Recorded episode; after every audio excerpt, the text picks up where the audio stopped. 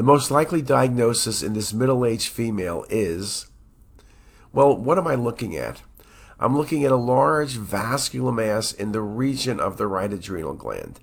And yes, you have to consider renal on the axial and you have to consider liver. But when you look at the coronals, it's surely not kidney.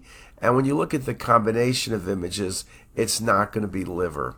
It's really arising in the adrenal bed. Now, large adrenal lesions can be metastasis. For melanoma, they're usually solid and not so vascular. Pheochromocytomas can be cystic and they can be vascular, and that's a possibility, though it's a bit large for pheos, but it's still a thought. Adrenal hemorrhage, this really doesn't look like hemorrhage unless you're trying to convince yourself there's hemorrhage within an area of tumor. On the other hand, a middle aged female, you got to be thinking about primary adrenal cortical carcinoma.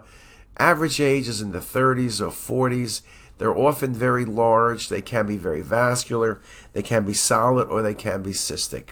And the best diagnosis in this case is a primary adrenal cortical carcinoma.